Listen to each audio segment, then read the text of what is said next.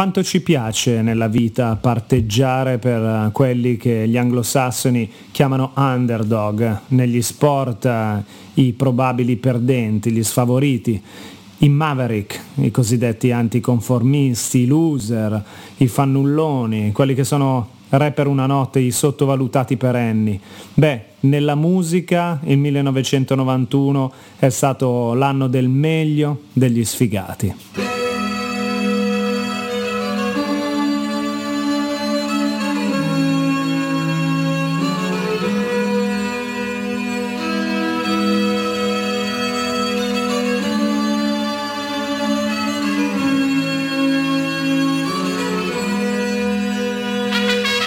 Ben ritrovate, ben ritrovati a Febbre 91 con me Lele Sacchi, avete già capito il tema di questa nuova puntata, l'ennesima di questa serie, la nona, la penultima e trovate tutte le altre sul sito di Radio Popolare in podcast in cui abbiamo riassunto il meglio di un anno speciale in musica, nella musica popolare leggera di tutti i generi, soprattutto in quella che dall'underground, dai circuiti alternativi arrivava in alto e faceva presagire tutto quello che sarebbe successo in quella decade così particolare per quanto riguarda la produzione musicale. In realtà abbiamo ascoltato anche i grandi successi, anche i ritorni di artisti storici, eh, più che altro abbiamo cercato di farvi ascoltare della buona musica, la ritrovate tutta in podcast eh, e oggi per un'ora andremo all'interno di un mondo che poi eh, negli anni 90 è stato celebrato, quello dei cosiddetti slacker, che un po' significa fannulloni e in qualche modo nella musica si capisce chi sono, quelli che magari si accontentano nonostante un incredibile talento di avere un successo. Quelli sono chiamati One Hit Wonders, uh, i miracoli di un solo successo, oppure in generale quelli che sono rimasti sempre sottovalutati, eh, nonostante facessero una grande arte, ma magari non si sono prestati a servizio delle multinazionali, o chi comunque è rimasto lì in un ambiente di culto rimane idolatrato da pochi adepti ad alcuni sottogeneri, eppure ha significato tanto. Ma cominciamo da un gruppo che in realtà negli anni 80 ha avuto delle hit hit anche molto grandi da classifica arrivarono addirittura per esempio in Italia a Sanremo a performare, a portare il loro più grande successo dell'82 eh, It's My Life eh, o Such a Shame, scusate, del 1984, ma che poi a un certo punto hanno rifiutato quell'ambito di pop elettronico da classifica e sono entrati in un mondo più sperimentale, quasi d'avanguardia, addirittura c'è chi ha retrodatato il termine lo-fi, cioè bassa fedeltà, post-rock, per uh, identificare due bellissimi album arrivati proprio a cavallo fra gli anni 80 e 90. Oggi ascoltiamo Laughing Stock che è uscito ovviamente nel 1991 e questa Ascension Day. Parliamo ovviamente dei Talk Talk di Mark Hollis.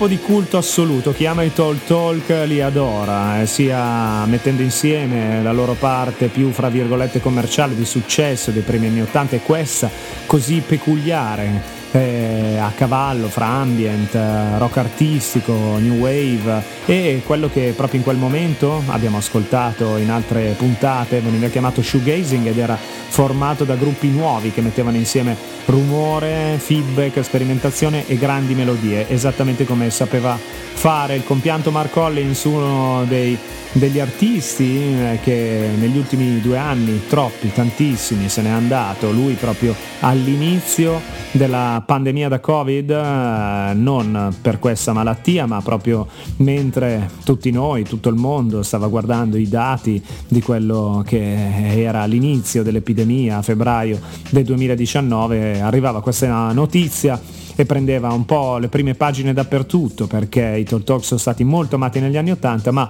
sono stati un classico gruppo anticonformista appunto dei Maverick di quelli che celebriamo in questa puntata di Febbre 91 esattamente come Julian Cope, un personaggio che è una sorta di intellettuale, di studioso, di scholar della musica leggera, ha scritto libri, uno importantissimo sul krautrock, sul cosmic rock, quello tedesco, prog, sperimentale degli anni 70, di cui lui è un avido collezionista, ma comunque ha scritto tanti articoli e, e non si è mai fermato a produrre musica, prima con i Teardrop Explode, che erano un gruppo proprio del post-punk, della prima New Wave, e poi successivamente già da metà anni 80 in poi con uh, album solisti e nel 91 uno di quelli più apprezzati, celebrati dalla critica, era il momento, l'abbiamo detto in tutte queste puntate, in cui eh, veramente la, il rock indipendente, alternativo, quello anche più sperimentale di spessore, veniva lodato eh, dalla stampa, più forse di ogni altro periodo storico, perché ci si accorgeva di un momento cruciale, i nuovi gruppi che arrivavano e alcuni artisti in giro da anni che raggiungevano una maturità artistica che non si spaventava a, cronfo- a confrontarsi con il grande pubblico. L'album si chiamava Peggy Suicide e questa è Head.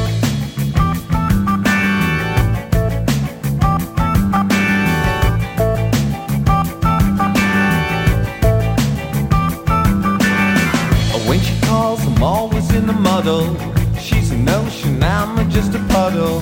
Never want to cause her any trouble. Do it now, causing me double.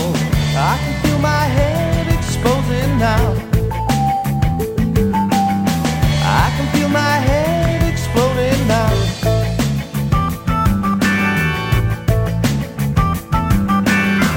We went out dancing in the suburbs, in the gutter looking at the curb. My girl was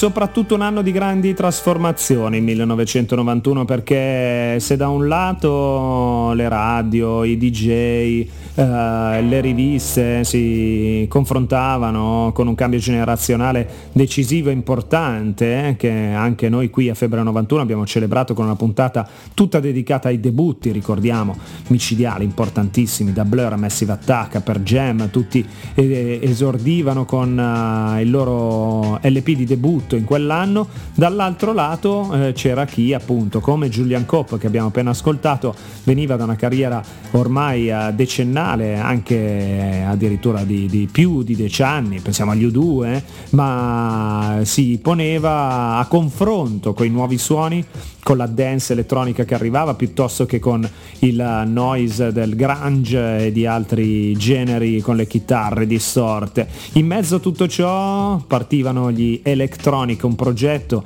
che sta bene in questa puntata, un po' loser perché è durato poco, un po' che partiva con in realtà non quella, quella sfregio del perdente, perché i due Electronic sono poi alla fine Johnny Marr degli Smiths e Bernard Sumner dei New Order, quindi in pratica i due personaggi simbolo della New Wave di successo inglese degli anni 80 e hanno provato a fare un paio di album e dei singoli anche molto belli, ma non sono arrivati così alla massa come ci si attendeva però riascoltare quei brani è sempre piacevole, quindi Get the Message, in questo caso nei remix di DNA, che erano quelli di Tom's Diner di Susan Vega, quindi una elettronica pop molto groovy che si poteva ballare in discoteca, ma che dall'altro lato significava anche un certo modo fine di affrontare la canzone.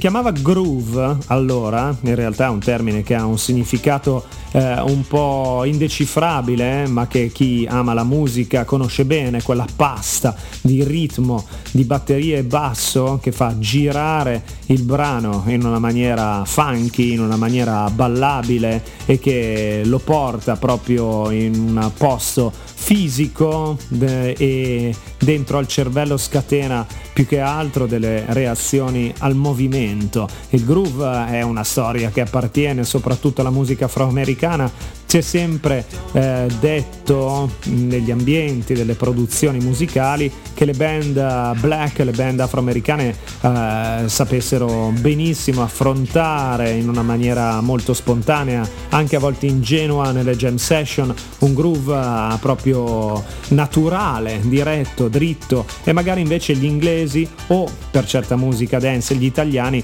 una grande scrittura della canzone, della melodia. Sa di fatto che gli incroci migliori migliori sono arrivati così, questi erano gli Electronic appunto di Johnny Marr e Bernard Sumner. E poi essendo il tema della puntata da un uh, progetto che se vogliamo un po' anticonformista invece passiamo a dei rapper una notte, gli EMF che nascondono nell'acronimo un uh, segnale verso tutta la scena dance e rave che era arrivata nel Regno Unito perché pare che EMF significhi Ecstasy Motherfuckers, i figli di buona donna dell'ecstasy, ma nel 90 pubblicavano un singolo che rimane un piccolo cult, quindi veramente una singola hit per un gruppo che ancora porterà dei grandissimi introiti di publishing agli loro autori che si chiama Unbelievable, di sicuro l'avete sentita almeno una volta nella vita ed era inclusa nel loro album di debutto Schubert's Deep del 1991.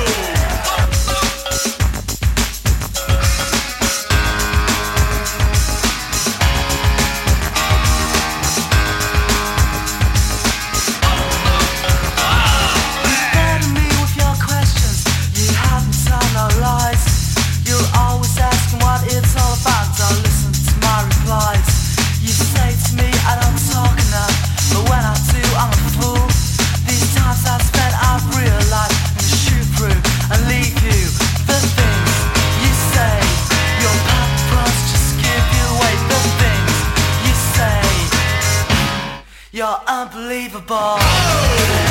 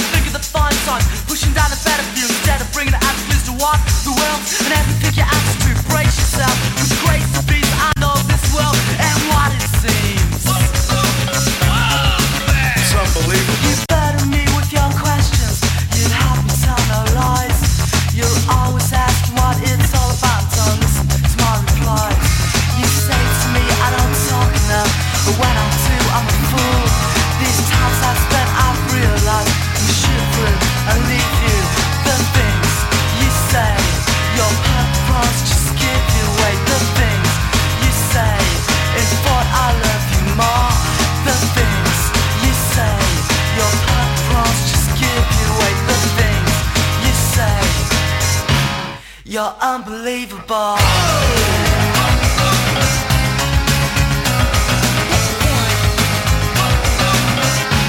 You're so unbelievable.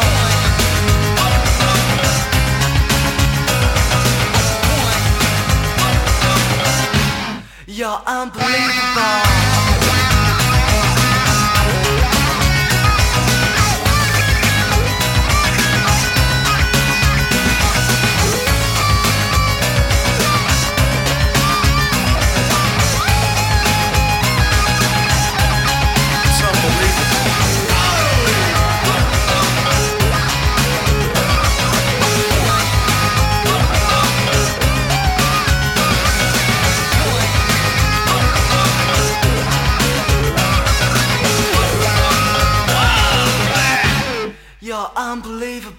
La versione pulita del loro nome poi in realtà eh, nomina Epsom in quella E iniziale di IMF, una cittadina piccola in Inghilterra, ma ci sta meglio Ecstasy. E deve essere stato curioso per un gruppo di questo tipo cosiddetto indie dance, uno dei tanti che nascevano sull'onda del successo nell'88-89 di Stone Roses, Happy Mondays, Inspiral Carpets, ovvero quelli della cosiddetta scena di Manchester, la Manchester pazza che amava andare a ballare all'Azienda e dall'altro lato però veniva dalla cultura degli Smiths o di altri gruppi del nord dell'Inghilterra che suonavano con le chitarre e, e hanno cercato di buttarsi lì, di creare un buon groove e anche una buona canzone orecchiabile e ne è venuta fuori Unbelievable che ancora oggi se andate a una festa universitaria molto probabilmente il DJ la suonerà. Tutto questo succedeva nel 1991, lo ascoltiamo qua a Radio Popolare.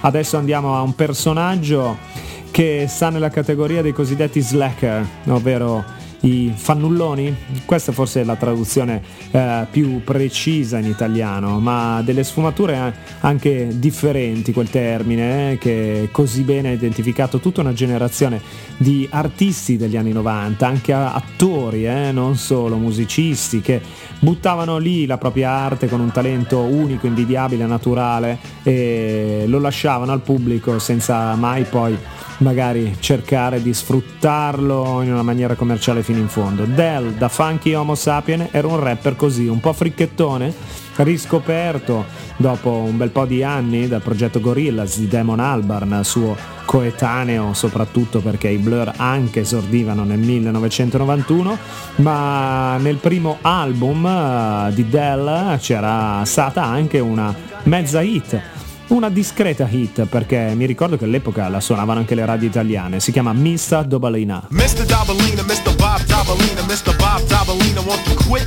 You really make me sick with your fraudulent behavior. You're gonna make me flip and then an army couldn't save you. Why don't you behave, you little rugrat? Take a little tip from the tabloid, because I know I'm not paranoid. When I say I saw you trying to mock me, now you and your crew are on a mission trying to hawk me. But it isn't happening, you fraudulent foes. You used to front big time, now I suppose that everything's cool since the style of apparel you adopted. You used to make fun of, but now you wanna rock it. So you gotta kick it with the homies. But DEL is already hip to your cronies. Me and CMP's thought about this and never have we seen a brother who would hover like Mr. Mr. Mr. Dabalina. Dabalina, Mr. Bob Dabalina. Mr. Dabalina, Mr. Bob Dabalina. Mr. Dabalina,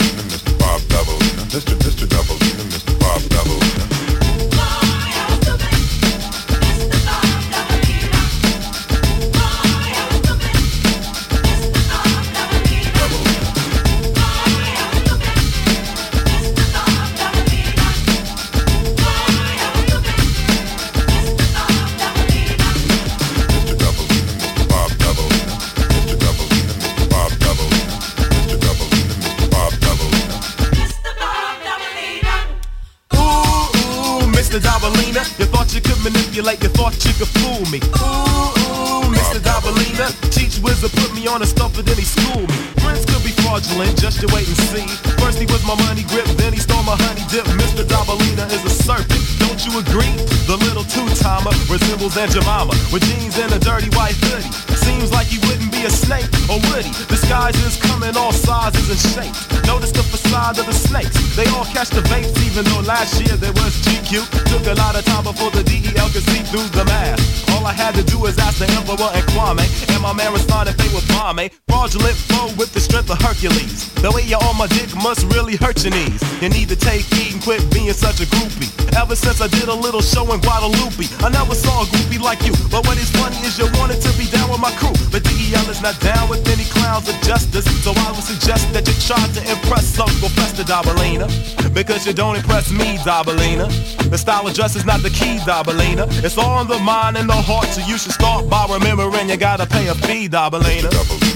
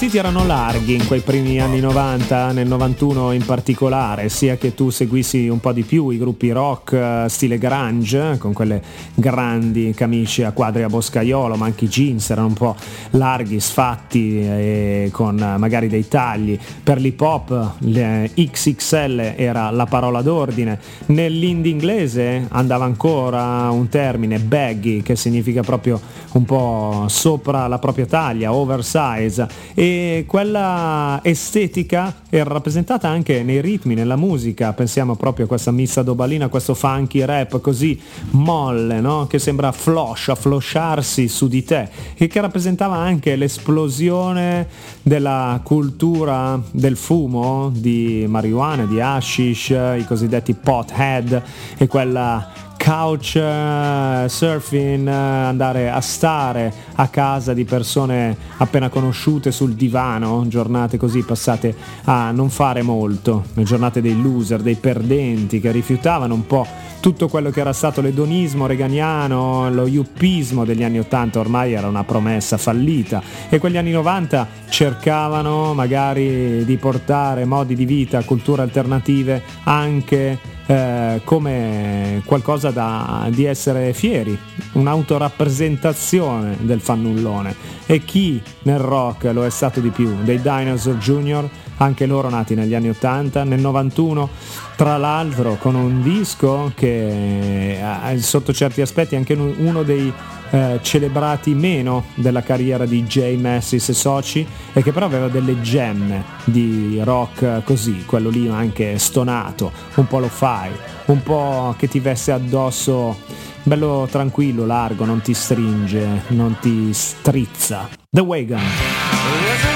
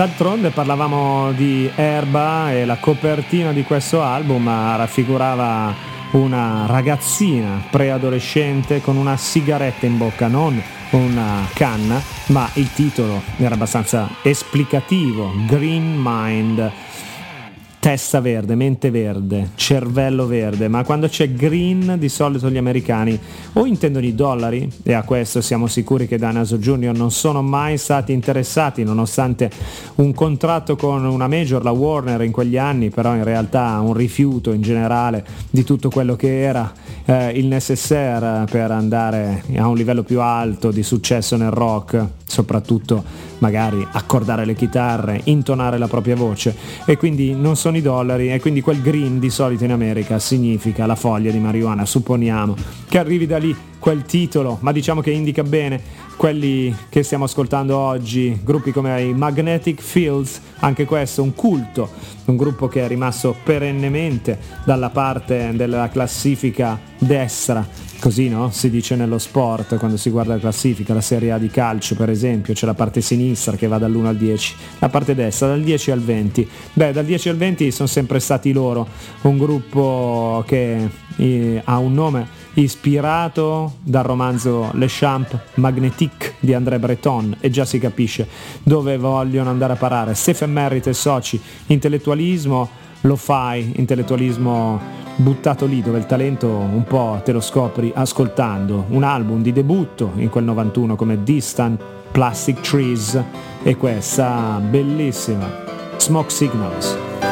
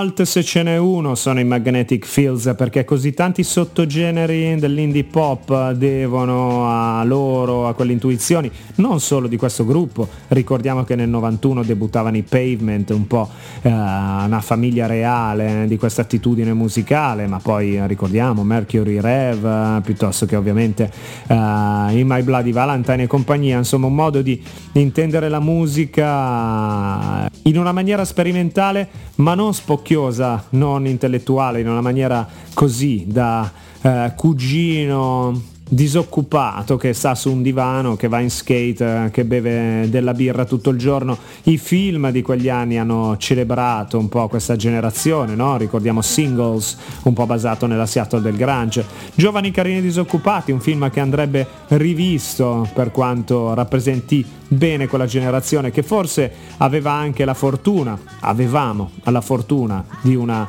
eh, discreta sicurezza eh, nonostante non avessimo soldi in tasca, però la società uscita dagli anni 80 sembrava garantire poi alla fine comunque una salvezza per tutti e quindi l'idea di poter fare un po' come cazzo si voleva sembrava in ogni caso una soluzione. In chitarra per esempio c'era un gruppo che metteva due bassi, una cosa che chitarre, bassi, chitarre elettriche basso eh, come strumento leader, una cosa che viene sconsigliata da qualsiasi manager perché non esisteva come concetto e che faceva dei testi blandamente anche politici e contro il mainstream come questa Kill Your Television, una piccola hit del mondo indie britannico e sicuramente un simbolo dei, degli sfavoriti della musica, degli anticonformisti che mm, sono fatti così e non possono in nessun modo non esprimerlo nella propria arte. Si chiamavano Ned's Atomic Dustbin.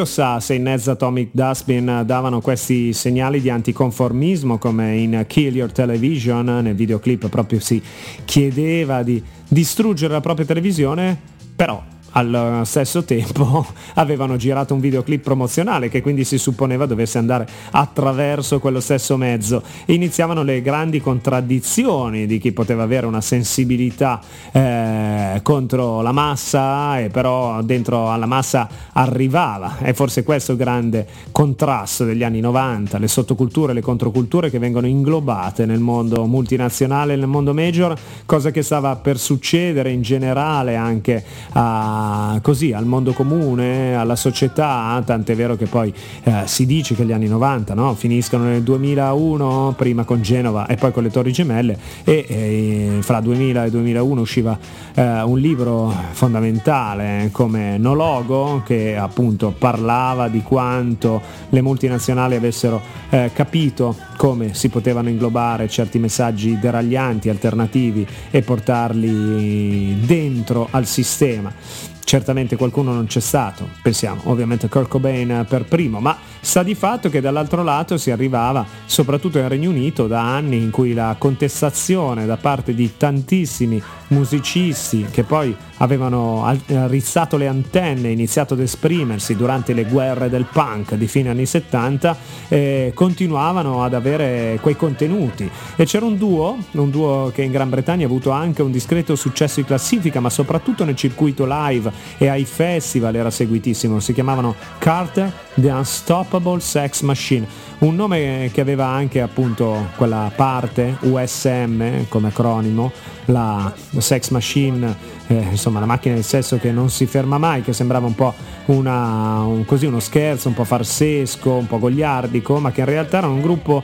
politico perché univa un uh, electro rock, un techno pop uh, fatto appunto in duo, una chitarra elettrica, poi drum machine e tastiere, a testi decisamente politici, anti-thatcheriani, pieni di rivalsa sociale della working class. Questo anno, in questo anno, nel 1991, pubblicano 30 Something, che include un po' le tematiche dell'essere over 30, trentenni e quindi non essere più quei ragazzetti sbarbati che non si confrontano con certi pesi e oneri della vita adulta. Questo è Blood Sport for All.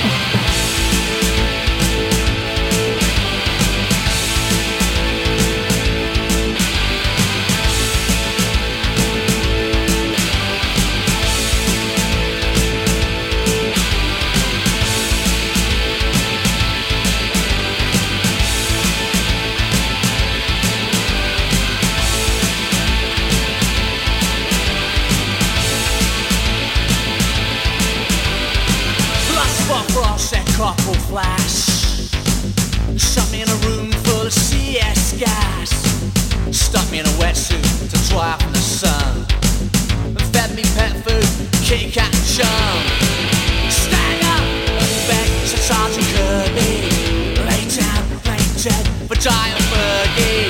Roll up, roll up, goes the reveille. Bugle boy at Company B. Suffer in silence, says Brigadier General Holmes. Or change your name to Smith or Jones. Learn to live with all the death threat notes. The big bananas and the racist jokes. Stand up and beg to Sergeant Kirby.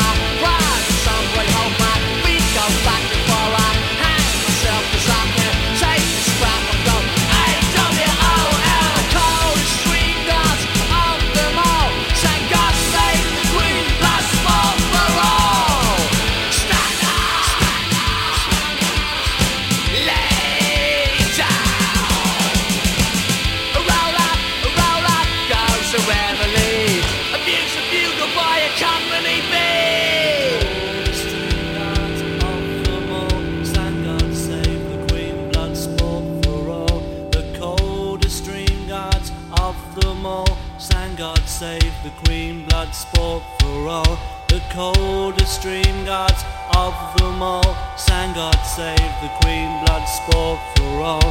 The coldest stream gods of them all sang God save the Queen, blood sport for all. The coldest stream gods of them all sang God save the Queen, blood sport for all. The coldest gods of them all sang God save the Queen, blood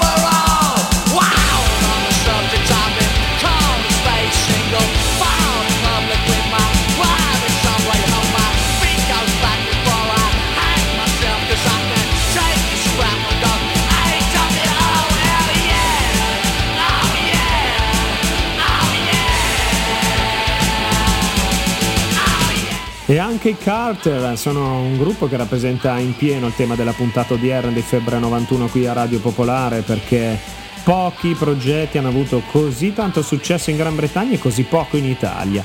Ricordo che eravamo in pochi, di solito molto britofili, di quelli che andavano a comprare New Musical Express e Melody Maker alla stazione. Non eravamo pochissimi, però insomma erano un nucleo, eravamo un nucleo di ascoltatori che amavano sì gruppi di, anche di grande successo della scena inglese e tanti anche americana, però dall'altro lato magari si diventava ossessivi anche per le ultime news tipicamente britanniche. Carter erano tipicamente inglesi, sia per il loro approccio politico sia per il tipo di musica, una sorta di Pet Shop Boys del mondo underground eh, che appunto riempivano di racconti di quartieri proletari di Londra che magari per molti di noi erano lì solo sulla mappa e ancora non visitati.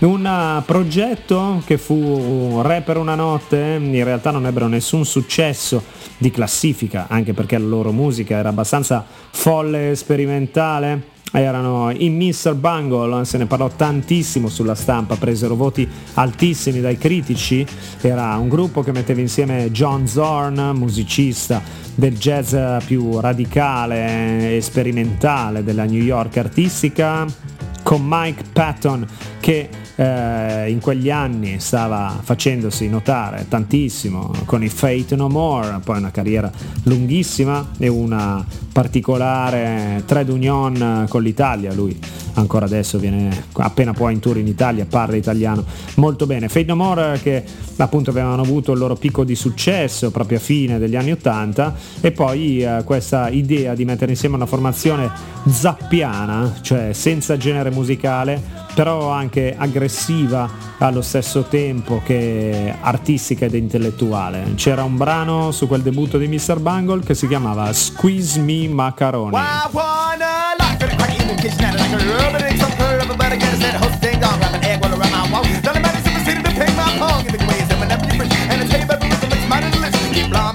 Here I come,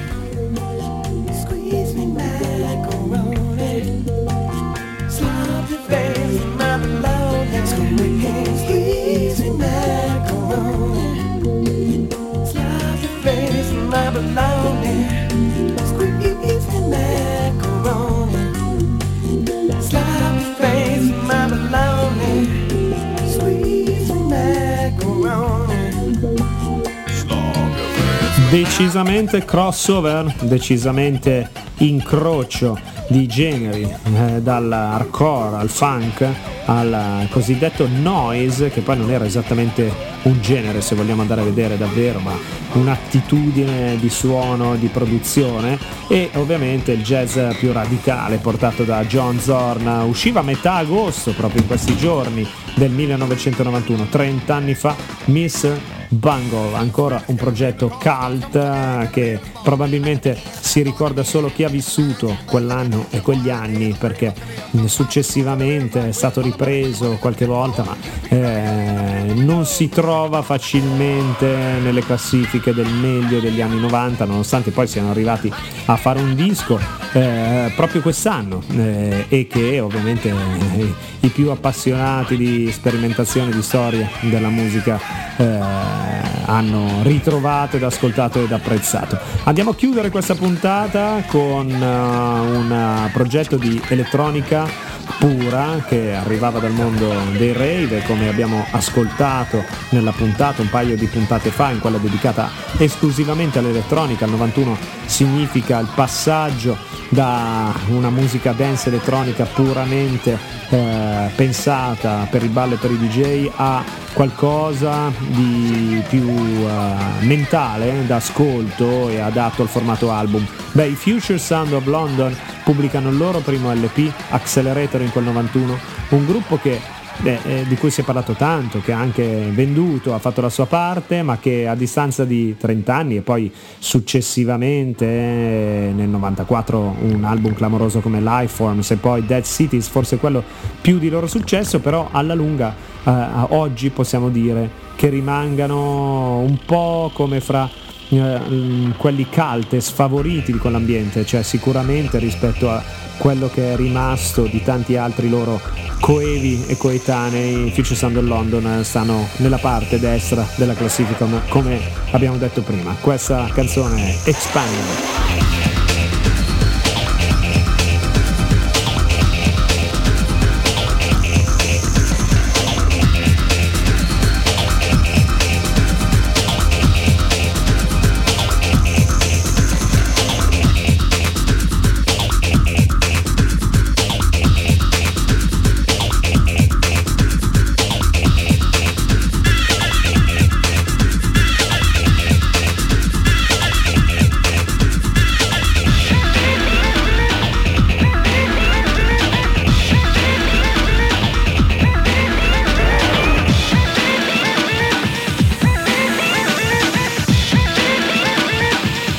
Arrivati alla fine anche di questa penultima puntata di Febbre 91, un viaggio lunghissimo, 9 ore, ne manca ancora una.